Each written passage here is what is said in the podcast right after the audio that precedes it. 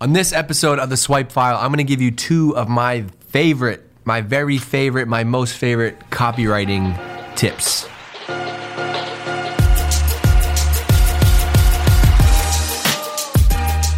All right, so I've been posting a bunch of videos on LinkedIn recently. I was talking to DC and he's like, you need to post more stuff about marketing. Don't always just promote Drift stuff. So I've been walking to work and recording different thoughts that I've had. And I thought, you know what? This would actually make for a great podcast episode for The Swipe File, specifically about copywriting, which is, I think, the number one most important skill for anybody that wants to work in sales or marketing. And the reason why, there's a couple reasons why. Number one is copywriting is literally like, if you can master copywriting, you will unlock how to sell through writing, right? Think about that. You can sell something without even having to open your mouth in order to do it or get somebody on the phone. Also, copywriting is like that one channel that can go everywhere, right? If you can write great copy, you can write emails, video description, landing pages, webinar titles, webinar decks, scripts, blog posts, ads. There's so many ways that you can use copywriting. I think that it is the most underrated channel for marketers today, because marketers today, we all want to focus more on the new shiny thing, the technology, the tools, right?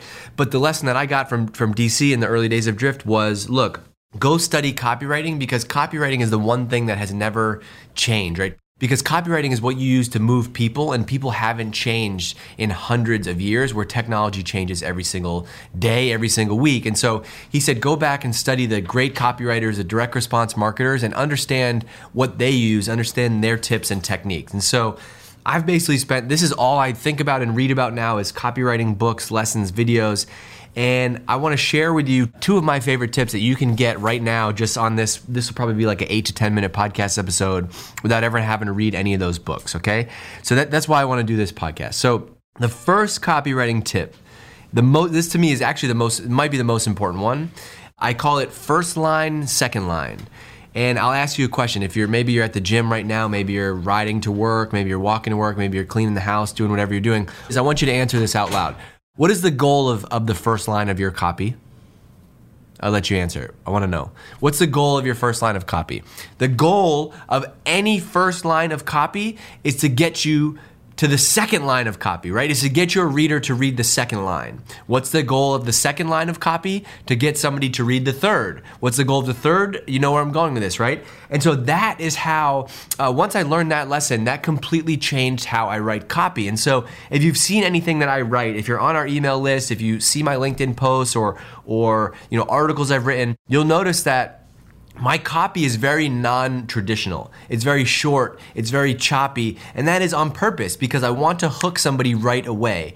And I think the biggest mistake that marketers make is they don't understand the real estate of the first half of your email. The subject line, the preview text, and that first line of your email are so important. And yet most people start every email like this. Hello, name. Tomorrow at 2 p.m. we have a webinar coming up about blah, or I get this one, people reach out to me all the time. Dave, as VP of Marketing at Drift, you know that blah. That is all wasted real estate, right? What is a busy person gonna see who's just checking their email on their phone, which is what we all do, right? What are you gonna see?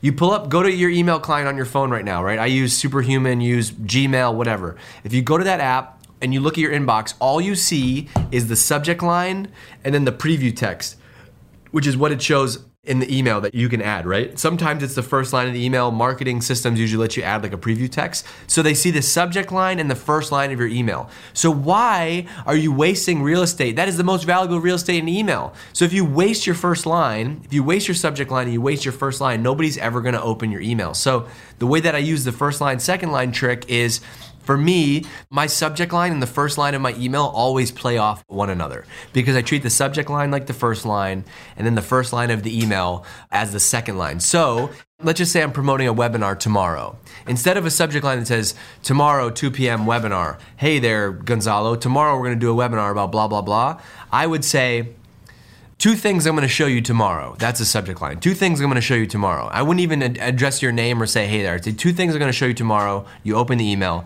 Okay, so here's the deal. I realized that we haven't talked a lot about blank, and so on tomorrow's webinar at 2 p.m., 100% free for you to be there, we're gonna do this. And so then I continue to write the whole email very short, very choppy. See how much of a different hook that can be? Or I start a lot of emails like, so the other day I was thinking about, or this morning I was eating breakfast, or at the gym this morning, or in the shower this morning I had this idea, or okay, so I try to always kind of start like either mid-sentence or come up with some thought that jumps you right into a conversation, just to keep that whole pattern in, first line, second line, and I do that in long emails, landing pages. The goal is basically you have this rope and you're just trying to reel this person in to get them all the way to the bottom of your copy. And one of the greatest things, I forget who said this, so I can't really give them credit, but shout out to you, classic copywriter who gave me this. You know, one thing that I get a lot of feedback on when I write copy, this is usually from our designers or other people in the marketing team, they say, DG, this is cool, but this is too long. This is too long, nobody's gonna read this. And I think that's bullshit. I think that there's one type of person who is gonna read that, and that is the right person, right? That is the buyer. Who's gonna read a long ass landing page about your product? Somebody who actually is interested in buying that product, right? I understand that we have shorter attention spans today, and that doesn't mean that every email that I'm gonna send is 1,000 words, right? Or every blog post is 2,000 words.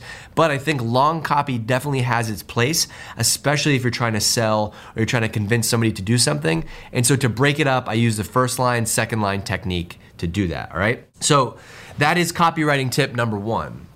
Copywriting tip number two for you is something I never really thought about until I got asked on an interview the other day. Somebody said, hey Dave, how do you do personalization at scale if you're a marketer?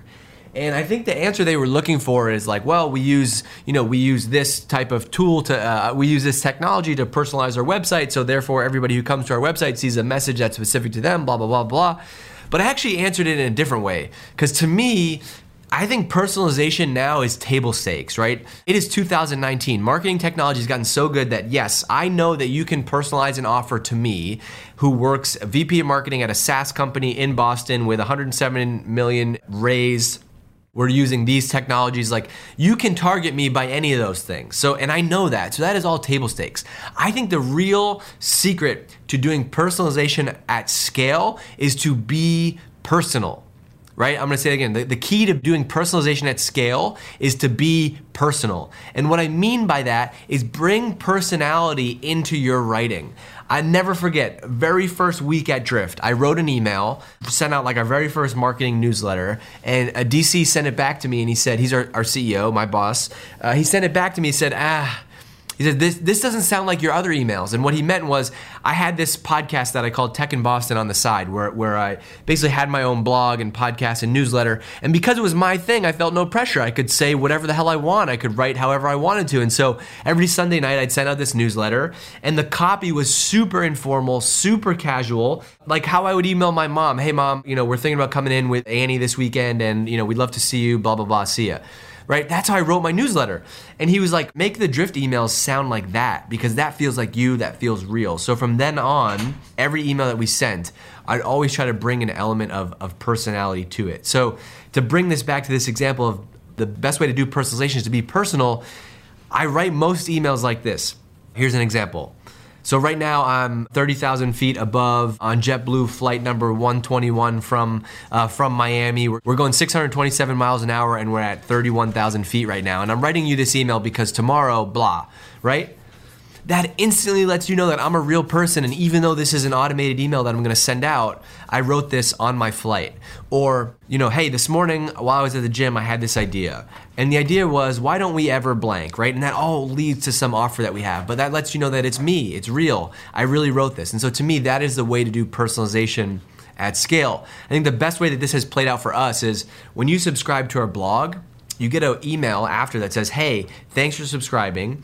Even though this is an automated email, my name is Dave and I'm on the marketing team at Drift. I just wanna let you know that I'm here and we got your back. We're gonna be respectful of your inbox. We're only gonna send emails, blah, blah, blah. The key part of that email is me acknowledging that this is an automated email, because then that completely disarms somebody. If I said, hey, this is an automated email that I had to write last week, then you're like, oh yeah, I'm a marketer. I've done that. I've had to schedule an email. So the only secret to doing personalization at scale outside of the tech is to actually be you and be real. And we try to have that, we try to weave that into everything that we're doing in our marketing. So if you're trying to promote a webinar tomorrow, just add some of yourself into that. Like, man, I'm really under the weather right now. You know, my daughter's sick, I got sick, but I'm super excited because tomorrow we're doing this webinar and it's all about blank, right? Always try to weave personal stories into your copy, and that's gonna change the game for you. And yes, even if you sell to the enterprise or big companies or old school B2B companies, when I give this advice, a lot of people say,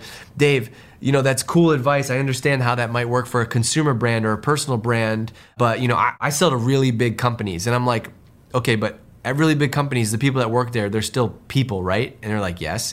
So these are all things that speak to who we are as people across what, I don't go home at night and I transform from marketer Dave to Dave, right? We're the same people inside of work and out of work, and writing copy this way is basically a cheat code to get somebody's attention and get them to pay attention and trust you. It's all about trust, right? Marketing today is all about trust. Whoever makes it easier to buy is gonna win. And the way to make it easier to buy upfront is by letting people trust you. There's so much noise in the market. There's so much information out there. If you can build trust, you can do anything. And the easiest way to build trust is copywriting and being personal. So those are two of my favorite copywriting techniques.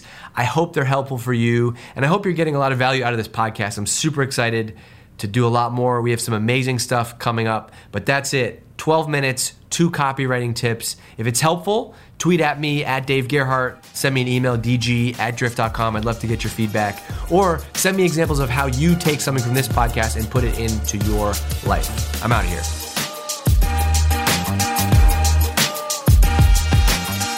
Thanks for listening to this episode of The Swipe File. If you like the podcast, make sure to subscribe, leave a review, text your friends, tell your mother, do whatever you want to do. It'd be awesome if you help spread the word about the show.